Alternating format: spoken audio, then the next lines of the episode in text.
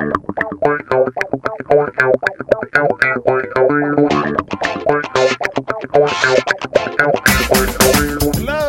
and welcome to the African Tech Roundup. My name is Andile Masuku. And I'm Tefo Mohapi. And if you're a regular on the show, you'll know that we usually round up the week's most important tech, digital, and innovation news from across the African continent. But for the next four weeks, we're taking a break, so we're not actually here. but we're kind of here. So here's to hoping that you're enjoying the festive break and listening to this podcast from the comfort of some exotic beach somewhere, with a cold drink in hand and the waves lapping at your feet.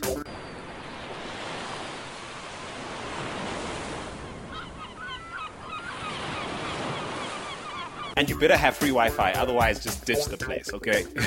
yeah. Anyway, we've made sure that over the next four weeks, in place of our regular programming, we'll be sharing exclusive content from the annual Roundup 2015 event we hosted at the Wanderers Club in Johannesburg last month, November 2015. Yep, the event was powered by the good people at Opera Africa who are totally all about helping us all do more. With over a quarter of their 350 million or so users globally being in Africa, Opera is committed to making sure the continent is not left behind as the next billion people are brought online. And so they're doing this by investing in various important ventures that seek to grow infrastructure, improve affordability, and fund educational initiatives. Now, for more on those specifics, visit opera.com. In case you're wondering what the annual roundup was all about, it was about getting all the thought leaders and experts around technology and digital industries to come share their trends that they observed during the year of 2015 and give us a glimpse of their forecast for 2016 trends to look out for. Sorry for you if you missed it. Good news though, this week we kick things off by sharing an interactive discussion around tech in enterprise that Tefo facilitated featuring senior investment executive at RMI Holdings and former co-founder of the hugely successful fintech startup Tyme, Dominique Collett Antolik, as well as CEO and founding partner of Convergence Partners, Brandon Doyle. And because of their background, the conversation did lean towards fintech issues, but a lot of ground was covered uh, across a number of different areas that involve tech in enterprise, so you don't want to miss that. Also, if you're joining us for the first time, uh, head over to africantechroundup.com to catch up on what you've been missing on. Loads of information in our previous episodes. And do yourself a favor, sign up to our weekly newsletter as well, and you'll get the podcast sent straight to your inbox every Monday morning. Also, for fun behind the scenes stuff and daily news bites, uh, as well as candid commentary that we'll be sharing throughout the festive break. Follow us on Twitter and Instagram. Our handle on both platforms is at African Roundup. Of course, we're on Facebook, who wouldn't be? Check us out at facebook.com slash African Tech Roundup. One last thing before we roll the tape from the annual Roundup's uh, Enterprise panel. We need to announce the winners of last week's competition for the two times Google Cardboards, courtesy of Google South Africa. But alas, nobody's won them. Nobody's won them because you guys couldn't get two basic questions right. The first one being, how much does MTN now need to pay the Nigerian Communications Commission after they reduced the fine they imposed by 35%? That fine was initially 5.2 billion US dollars, uh, and we asked you what the revised amount was. The answer? The answer is 3.4 billion. Well, nobody got that right. And uh, the second question is how much Naspers is looking to raise to fund its expansion plans by floating 17.1 million ordinary shares? No one got that right either. Well, instead of announcing the winners, we'll just sort of roll the tape. You guys are so whack. nah, you guys are good. Just try next time. All right. Well, try next time. We'll probably hang on to those, and uh, you know, give us a good reason to give them to you, or if you have some idea of why you you think uh, you deserve one, let us know. Well, then, with all that said, and without any further ado, we're going to roll the tape on our conversation with Dominique Collett Antolik and Brandon Doyle. Here you go. So I'm going to start with some quick fire questions, so just to test if you're still awake and still on top of things and if you haven't wind down your brains as well. So I'll start with you, Dominique. I'll mm-hmm. just point and I'll alternate as we go along. Blockchain or central banks? Sorry? Blockchain or central banks? Blockchain. Okay. Blockchain. Software as a service or software licenses? As a service. Software as a service. Joburg or Cape Town? Be careful how you answer this one. Definitely Joburg. Cape Town. Oh. You better have bodyguards here. Fiber to the home or ADSL? Fiber to the home. Fiber. Open source software or proprietary software? Definitely open source. Agreed. Tricky question coming up next. Nedbank or FNB? FNB. FNB. FNB. Okay, They're interesting. cool things. Interesting, interesting. Twitter or Facebook? Twitter. But you're not on Twitter. I, I, well, I am as a corporate. Can I say both? Unfair but cool. A round of applause for them. Dominique, I'll start with you and just to give us an intro, but also just, you know, we've been hearing about blockchain like we just spoke now, and Bitcoin, there's a lot of hype, there's a lot of mm. articles, there's everybody writing reports. And looking around the continent, only thing I can find in terms of innovation has been around uh, remittance services. What's happened that we perhaps are not aware of around trends around blockchain and Bitcoin, and what do you see going forward in 2016? So it's actually interesting for me. 2015 has been the year of Bitcoin and of blockchain, and it's actually been interesting because this is the year that financial services have actually started to pay attention to it. What's really interesting is how regulators have started to engage with it. I mean, three weeks ago, I attended a session with the South African Reserve Bank and the Financial Intelligence and Crime um, Authority. So, I mean, who would have thought that would start happening? And what's been interesting to see is that all of the big global investment banks have all set up blockchain innovation labs to start actually understanding the power of blockchain and what they can use it for. So, in Africa, what's actually interesting is that the use case started for remittances. So, if you look at companies like BitPesa, which is one of the most successful blockchain businesses on the continent, they started with a remittance use case and they've actually pivoted into a trading platform. So what they've actually seen is that it's a very difficult use case to get right for remittances. So they're actually seeing it as an alternative FX trading desk. Interesting. Could you give us a bit more light on the trading platform that they've pivoted to? So what they've actually found, what what they're able to do with it is they they're able to facilitate businesses. So they're actually able to help businesses facilitate forex trans, um, forex transactions Using Bitcoin. Using Bitcoin. So what they actually do is that they're not using Bitcoin as a currency. So really what they're doing is, so for example, if you have a business in the US that needs to make payments to their subsidiary in, in Kenya, it's a lot easier for them to do the transfer in the US from US dollars to Bitcoin and then for Bitcoin back to shillings because it takes nanoseconds and it's a couple of basis points as opposed to a couple of percentages. Do they avoid fees in that process, if I may ask? Yeah, because it's a couple of basis points as opposed to percentages. And it's also a couple of minutes as opposed to a couple of days. So, in your views, obviously, are we going to see more of that happening? Yeah, definitely. Banks like RMB, FNB taking that up? It's actually interesting. So, what we've seen in South Africa this year is that all of the big banks have started to engage on the topic of blockchain. So, we know for a fact that Standard Bank has got teams actively working on Bitcoin and blockchain. ABSA and Barclays, in particular, have got masses of people working on blockchain and Bitcoin, and FNB and RMB are starting to actively explore it. So we've seen the South African banks have been a little bit behind of the behind the curve in terms of the global banks. So when I attend conferences in London, you hear the global investment banks saying. Totally sold on blockchain, totally understand Bitcoin.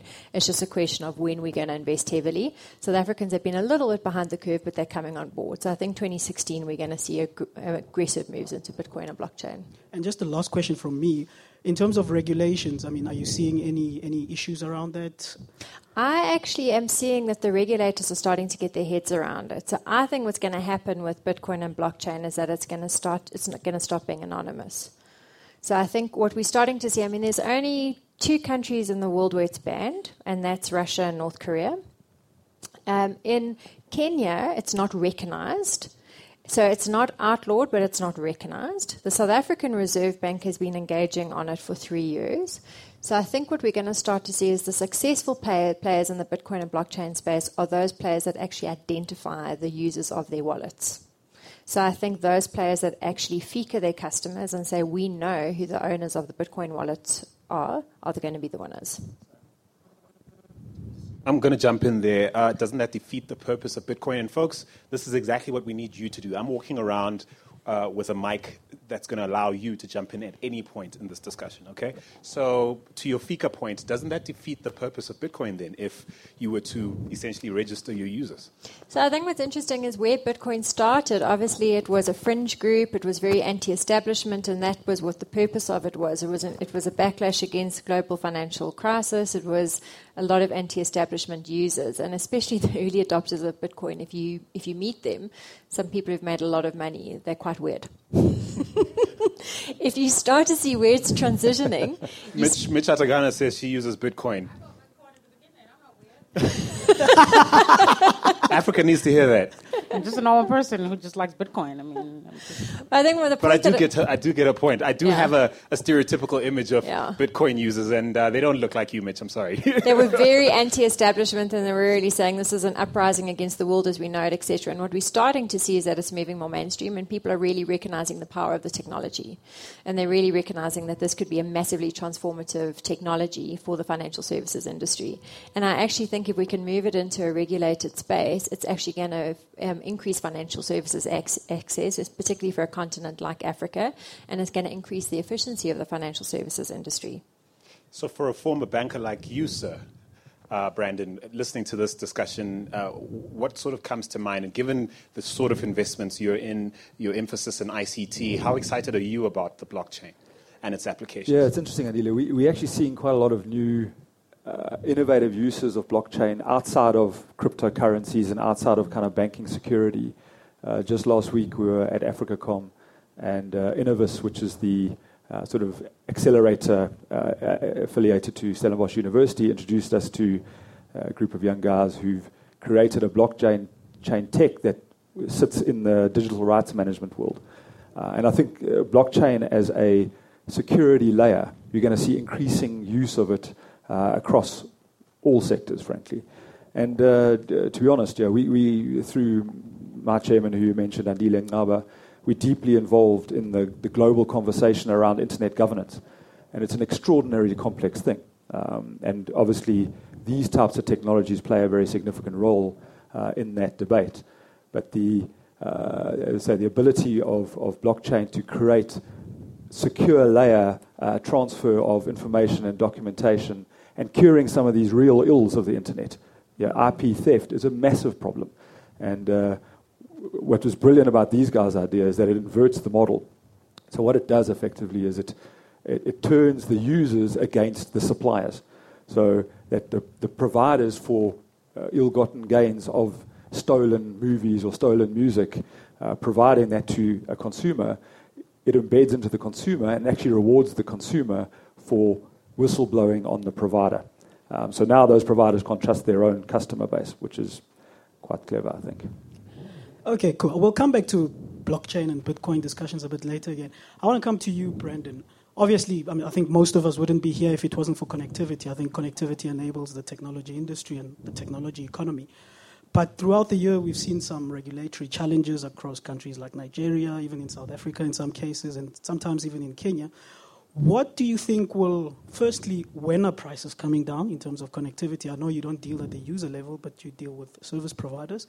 And uh, what are you seeing as the hindrances by regulators and policymakers and the enablers that perhaps are helping you guys in your work?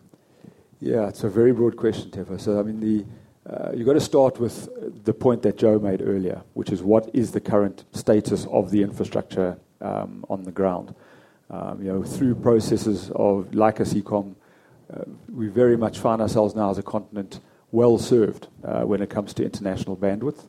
Uh, and those prices are coming down. I mean, they're, they're coming down very, very rapidly. In fact, I mean, when we first launched Seacom, uh, an STM64 product, which is a 10, 10 gig wavelength, was $99 million. Uh, that product today is $2 million. So, you know, you've seen a rapid... Is to the service providers, just for the benefit of our.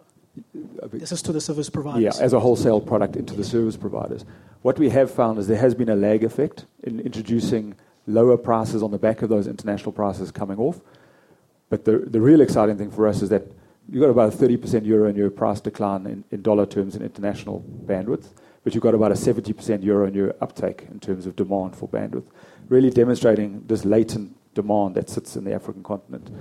Yeah, so what we're really trying to do is, I guess, address what we see as sort of the three evils um, in the domestic infrastructure, and Joe has touched on them as well, which is th- there is infrastructure out there, but it was architected for a 2G voice experience, which isn't great architecture, frankly, for a, a true data experience. So you've got networks, but these networks are don't have enough reach. Uh, they are very expensive, and it's a poor user uh, experience. So what's going to happen is I think you're going to see more and more of this terrestrial fiber deployment that started happening. I mean, in the last five years, uh, the number of kilometers of terrestrial fiber across Africa has more than doubled. It's now a million kilometers of fiber. The challenge really is the easy stuff has been built, the kind of long haul city to city stuff, the metro rings. It's getting that last access fiber um, going, which is where I think is really going to ultimately drive prices down.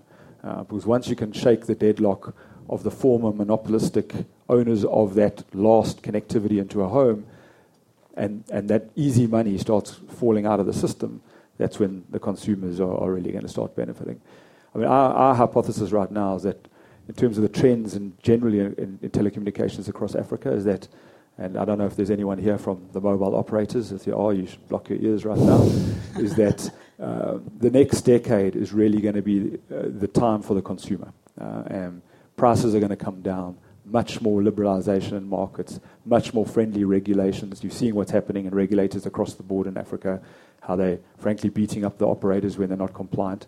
Um, much more op- options around entertainment over the top services, and all this competition that's happening. Ultimately, not everyone's going to win, of course. Uh, there are going to be losers in this mix, but the fact that huge amounts of investment is going in to developing fintech platforms, entertainment platforms, fiber to the home initiatives, ultimately is going to benefit the consumer, even if some of those players fail. Um, so the consumer in the telco world, who since 1890 has been suffering under the, uh, this monopolistic behavior of a few, uh, is finally going to wrestle back a little bit of control. Interesting you mentioned the consumer, and actually brings on me on to the next question. Lately, there's been a cry out by CEOs of mobile service providers in South Africa. Vodacom's one, MTN is one, where they've said that OTT, over the top suppliers like WhatsApp, Facebook Messenger, are eating their revenues. One, what's your views on that, or do you really care? No, we don't. Uh, the, uh, it's, uh, I'm afraid it's uh, fighting against the inevitable.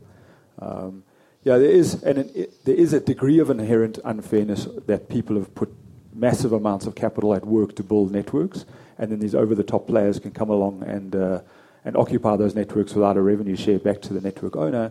But it is the way the world's going. Yeah, there is this global net neutrality debate that's taking place.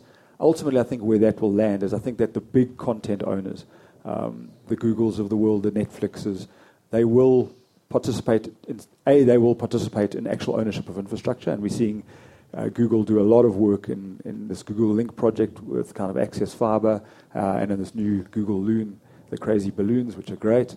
Um, but not only investing in infrastructure, but actually coming up with models where they allow infrastructure owners to, to gain some benefit. Uh, in the US at the moment, I think the debate's gone the wrong way, I'll be honest. I think they should allow content owners to buy fast track routes to their consumers uh, on networks. So you all for fast lanes and slow lanes? I, I, I just think that, that it creates a, a, fairness between network owners and content owners. That uh, that's a, it's a way of network owners being able to monetize their asset by providing some degree of, if you like, beneficial access. I don't think uh, that, that, doesn't necessarily disturb completely the, the net neutrality debate because I think uh, all content should find its way onto the internet. It's more about allowing some prioritization. If a consumer is willing to pay more for a better service, the, the global internet world should allow that to happen. Can I just hop in there? There was a yeah. was there a hand? Was there a question? I wanted to hop in there because something you mentioned, you mentioned Google Loon. There's obviously Facebook uh, putting drones up in the sky. How seriously do you consider projects like that as a threat to investments like yours in things like Seacom? And um, do you see a, regu- a regulation uh, allowing them to become as important a part of delivering uh, internet to the last mile that you're struggling to reach. Yep. No, look, these initiatives are, are, are great because they are breaking down those price barriers. If you look at what Google Link has done in Uganda with the fiber that they've rolled out there, it's, it's made an, a tremendous change to the price of bandwidth in that market. Um, uh, both Google and Facebook, frankly, and maybe I should disclose that we're in discussions with Google on both Link and uh, as local partners uh, with Loon as you well. heard it here first, guys. but the, uh, the, it's, it's quite a responsible approach, we think. Um, they're not crowding out uh, people who, where there's an opportunity for natural investment to take place. It's really an attempt to break down um, the cost barrier in those markets that most require it. Um, and uh, so I think it, uh, to, to, that end it should be encouraged. Uh, I think where, where the challenge comes is that where there are content owners who are putting in, investing in network where there's no profit motive on that network as a standalone consideration, that starts creating market schisms that are quite difficult to manage. But for now, we're not seeing that. And Dominique, there's a huge, well, this, 2015 has pretty much been, depending how you look at it, the year of uh, the emergence of uh, video on demand. Um, certainly to some, uh, the year in which disruption of the traditional banking industry has certainly uh, you know, reached unprecedented levels. Uh, what are your thoughts in terms of the trends, looking back on 2015, in terms of, I mean, from the vantage point of sitting at a, pla- a place like an RMI, at the same time um, overseeing hopefully the next breed of startups and disruptors. So you're, you're in a sort of weird tension, as it were. Like, what are you noticing, and what, what's your sort of your thoughts on, on, on what you see? So it's interesting because the, the comment that you made, the, the, question that was asked about the OTT players in the um, mobile world is is very relevant for the financial services world. Because and just for clarity, OTT would be the the likes of WhatsApp, WhatsApp, and and folks like that who are basically swooping in to enjoy hundreds of millions and billions of, of rands worth of infrastructure on the you know that that um, they had nothing to do with and they just swoop in and make the money. So you're saying that there there's sort of parallels between that and your experience? Because the same thing is happening in the financial services industry. So if we look at it, there's 20 billion dollars of investment capital that is going into the fintech industry. So we've identified over one and a half thousand fintech startups that are unbundling every part of the financial services value chain. So they're coming in and attacking pieces of it. And they are taking advantage of the infrastructure that exists there. But the point is, is it's something that you can't stop. And the point is, is that they wouldn't be getting traction if there wasn't a need in the market. So the point is, is that I understand that the banks moan and the banks, you know, cry and they say, well, we've invested in the regulatory expertise and we've we've invested in the branch infrastructure and the ATM infrastructure, and it's not fair that someone can come in and ride on top of that. But the point is, is that my belief is that they've benefited from superior returns over the years, and those superior returns have come at the expense of consumers. Wow. That's and quite an admission. but it's true, sure. right? Um, and I come out of a business that basically launched a massive attack on the banks. So that's my own personal belief. Um, and I think it is the age of consumers. I mean, what technology is allowing us to do is to develop next generation financial services systems at a cost point that is mind boggling. And the point is, is that the current banks in particular are not geared to deal with it. I mean, just to give you some stats, I mean, the things that frighten me a little bit, like I mean, just just to give you a bit of context, I mean, the business that we launched, we were able to deliver an entire next generation banking system for less than ten million dollars. This is Tyme, right? Yeah, okay. and we were able to do what what one of the big banks in South Africa weren't able to do with two billion rand. Right, so the orders of magnitude are just very different. And then I see things globally like RBS and Lloyds Bank announced this year that they're spending a billion pounds on their digital innovation. And I'm thinking, well, what are you going to do with a billion pounds? Because you've got guys that are out there that are able to rapidly deploy systems for less than $10 million that are going to eat your lunch, and you're just never going to recoup that. And the point is, is that how they're going to get their returns on their one billion pounds, I can tell you where they're going to recoup it is from consumers. Sure. And consumers at some point are going to say no more. And they're going to gravitate towards players who are offering them a better service and are doing it at a price point that makes sense. Wow. Are there any questions? Dude, the hands popping up now everywhere. Mich, yours, yours was up first. Thank you. Um, so I, I absolutely love fintech startups because I think Africa's biggest problem actually is money. Um, but what I'm quite interested in, and I kind of worked in the startup uh, ecosystem in Africa for a long time is I don't see a lot of financial inclusion stuff in South Africa. I barely see them. Uh, in East Africa, there are tons of financial inclusion startups who are trying to find ways to kind of get to the majority of the population. So something like 22seven, for instance. 22seven works for me because I can afford to have a decent device that can access it and play with it. But it doesn't work for the lady who's making 3,000 rand a month and actually really needs something like 22seven because she can't use it. It's, mm. she's got a what is that? That Samsung E250, and but then there's not enough people thinking around financial inclusion. So, as a person who's working within the fintech ecosystem, what are your mm. thoughts around that?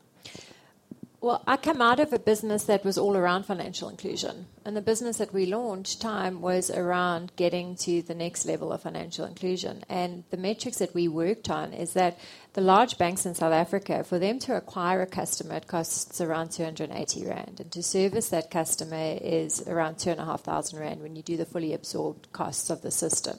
So that's the branch costs, that's the costs of the SAP or the Hogan or whatever they're using, and the big head office and the executive salaries or whatever. And the system that we deployed, it was costing less than 100 Rand a year. So when you're able to work on a platform like that and you don't have that legacy, we were able to offer free banking services. So the product that we rolled out, Mobile Money, offered free banking services. Um, and what we were able to do was open up a million bank accounts in nine months by working within regulatory innovation. And I think financial inclusion is incredibly important. And I think technology is enabling financial inclusion. And actually, we've got a real body of experts that are sitting in South Africa that are actively thinking about this.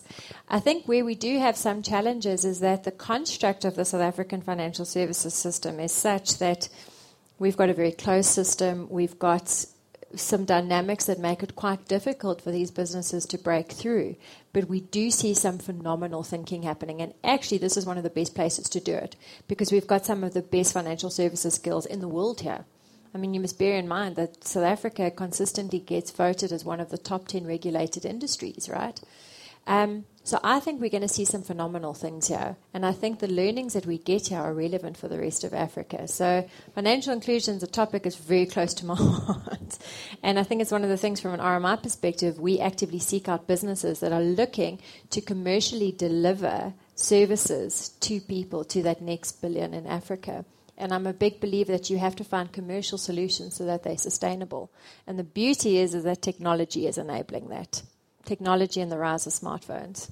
Challenges we're seeing as an investor in the, in the fintech space, and it's not consistent across different markets, is is the regulatory approach, um, uh, not only from a banking regulator but also from a telco regulator.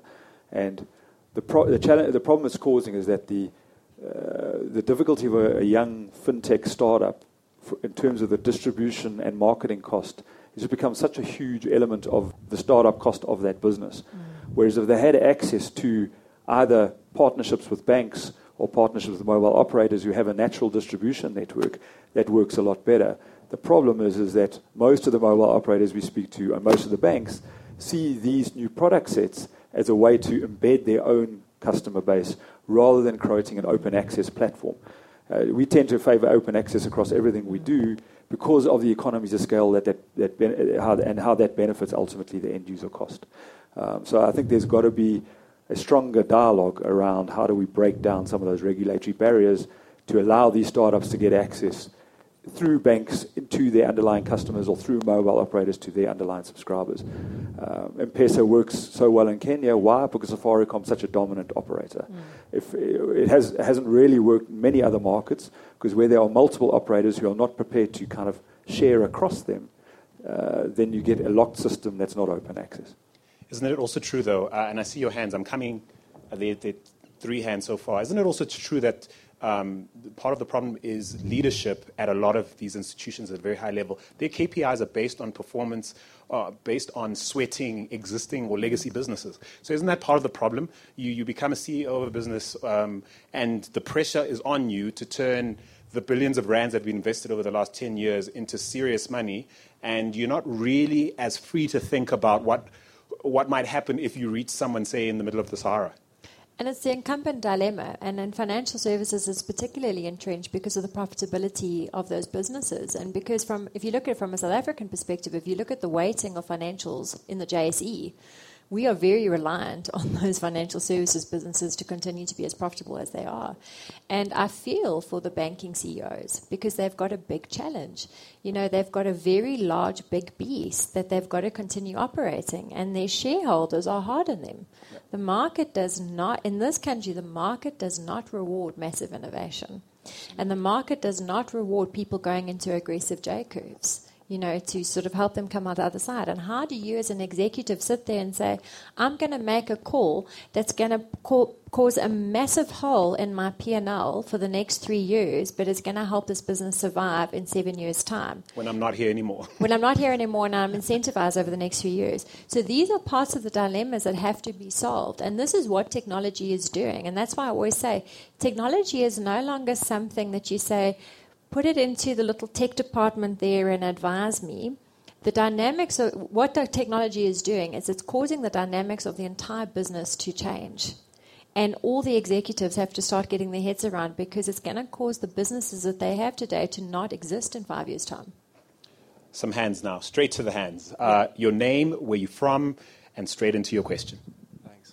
Uh, Brett Steingo from SDN Africa, Software Defined Networking.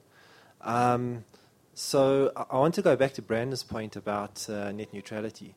And I think, you know, obviously the, the, the, sort of one side of the argument is that let's, let's go for a free market and allow consumers to pay for the services that they want to get, as you said.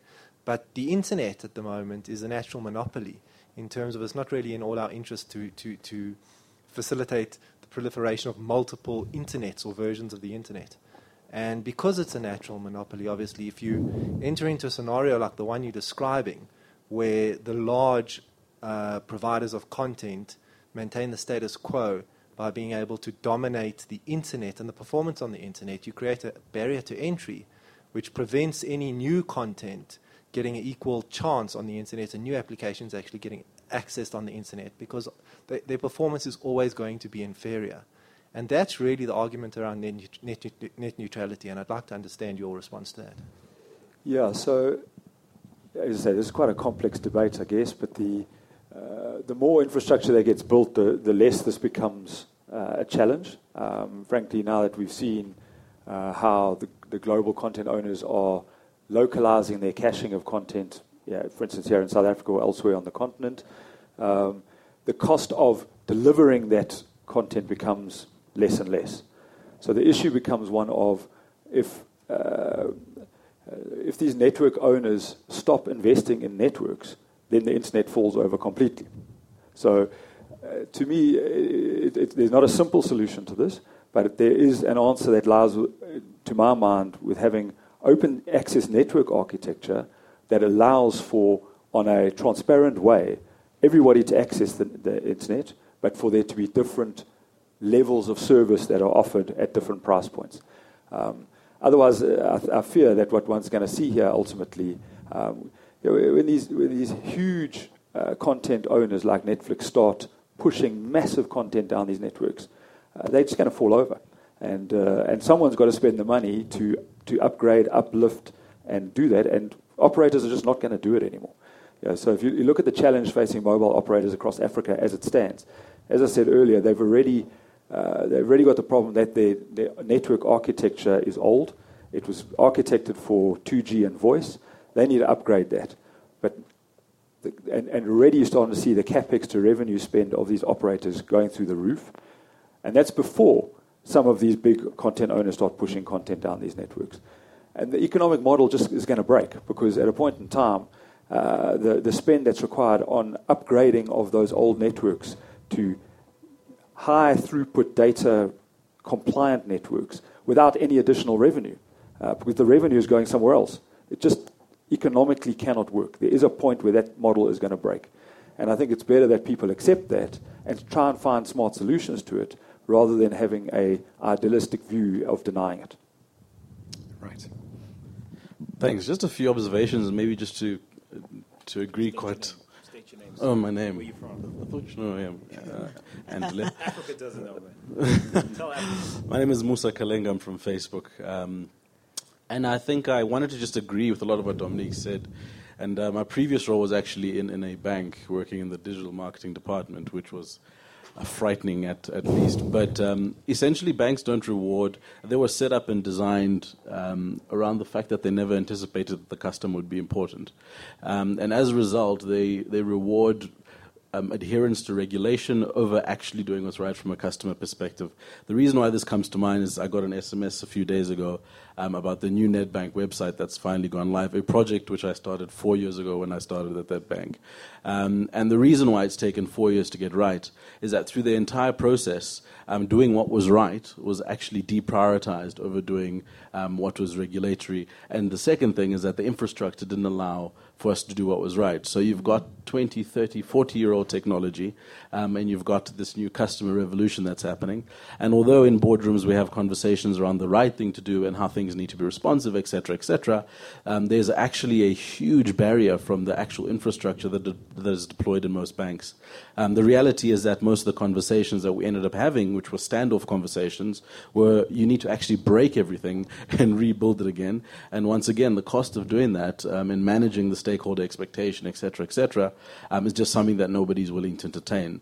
Um, and I think one of the interesting things is that the time, uh, the time transaction happened just as I was about to leave Nedbank. Funny enough, um, and it blew my mind that an organization like Nedbank, who's literally probably 13 kilometers away from Tyme, was not even aware of the existence of a, of a startup of that nature, which just gives you an understanding of how closed off um, mm-hmm. executives in banking are. A bank from Australia was able to identify that as a business they could invest in.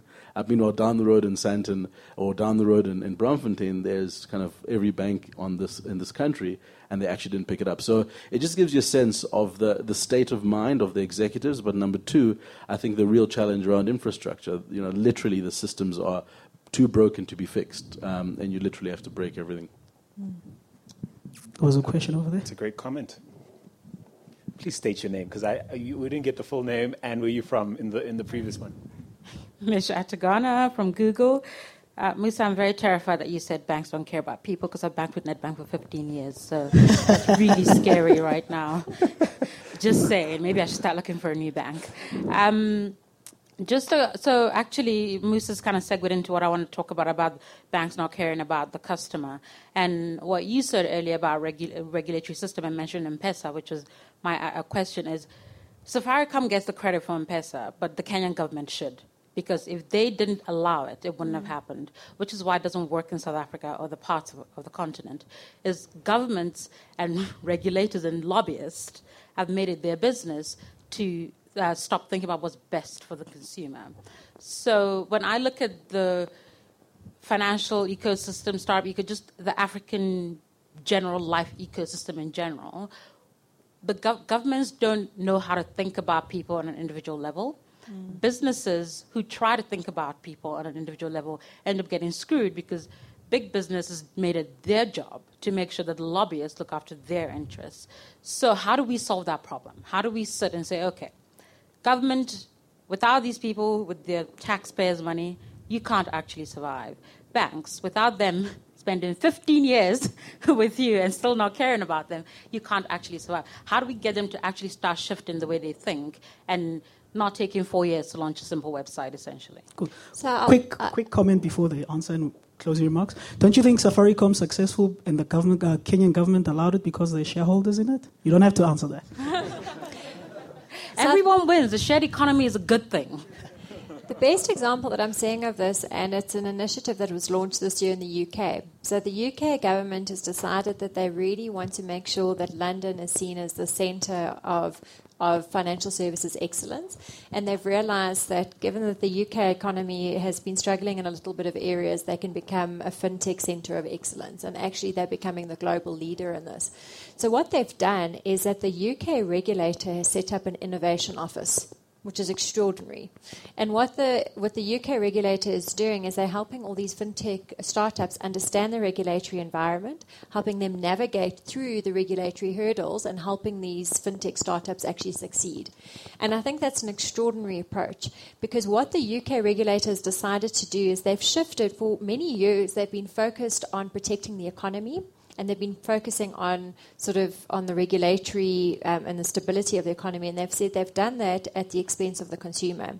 So they've realised that what they need to do is they need to foster competition in the UK economy, and in order in order to do that, they need to allow these fintech startups to thrive. So they're really allowing this entire little sub economy to boom, and I think that's one of the guiding lights that a lot of the regulators can start to look at. Why I see that as why I see great hope for Africa is a lot of our African regulators look to the UK for guidance. So I know, for example, the South African Reserve Bank looks to the UK regulator for guidance. So I think if we can get them engaged in some of these initiatives, we can start to see some real progress being made in the financial services space. So I think it's fantastic, and I think we're going to start seeing more of that because the regulators globally are starting to see that they need to enable consumer interests as opposed to just protecting the interests of, of big business or protecting just the interests of the of the you know sort of stability of the financial services system. Okay. Closing remarks from you, Brendan. Yeah, so probably a bit off the fintech point because I'm no expert on that, I'm afraid. But the uh, back to your point, Tefo, around kind of reducing costs to the end user. We're seeing, uh, we've spoken also quite a bit about fiber. We're also seeing a hell of a lot of really exciting stuff happening in the wireless space. And the African continent will remain wireless dependent to a large extent. So, what's interesting about this is that uh, the ability to deploy low cost wireless rapidly and give end users very close to fiber like um, uh, experiences is, is, is, something that we increasingly see coming across our desk. Just for clarification, wireless, you're talking mobile or you're talking Wi Fi? various. So obviously, there's this new catchphrase, carrier-grade Wi-Fi. Joe touched on Wi-Fi. As a, frankly, we, we, think that uh, ultimately mobile data will be best served on a Wi-Fi platform, and Wi-Fi is going to become pretty much ubiquitous. Uh, but more at the fiber replacement end. So we're seeing de- uh, deployments of networks using very high microwave, but in licensed bands, so you can give a, a guaranteed quality of service to the end user, um, or in uh, an old technology that's coming back into kind of the fore, uh, more in this kind of free space optics or li- so-called Li-Fi using very f- rapidly flickering uh, uh, light technology. All of these things are really exciting, and to the extent that they bring the cost of networks down, um, and uh, ultimately uh, maybe take away some of the the issues around the cost of fiber deployment and and the need for us to visit this net neutrality debate yeah, I think that's a great and encouraging thing. And uh, what, what's great about it is that we're seeing the African continent once again being a leader in the use of these technologies um, and, and, stuff that could ultimately be world beating. Thank you to you. Just a reminder our panelists will be leaving, but you'll have about 10 15 minutes during the next break to interact with them, grab coffee, grab a drink before they leave. Thank you, and a round of applause for them. A nice strong one, Joburg. Yes, now. And with that, we'd like to say a special thank you to Dominique Colet-Antolika and Brendan Doyle for their candor and generosity when they shared their experiences and perspectives on this episode. And of course, we'd uh, like to thank Opera for helping us do more and partnering with us to bring you the insights we shared today. Uh, do join us again next week to listen in on a panel discussion I facilitated covering some of the highlights from Africa's startup scene in 2015. And uh, the conversation features the head of communications and public affairs at Google South Africa, Mich Atagana, as well as Entrepreneur Magazine columnist and co founder of the startup LexNove, Andrew Taylor. You do not want to miss that one. Definitely don't want to miss it. Till next time, it's happy holidays from myself, Tefo Mohapi. As well as me, Andile Masuku. Have a smashing week. Cheers, guys.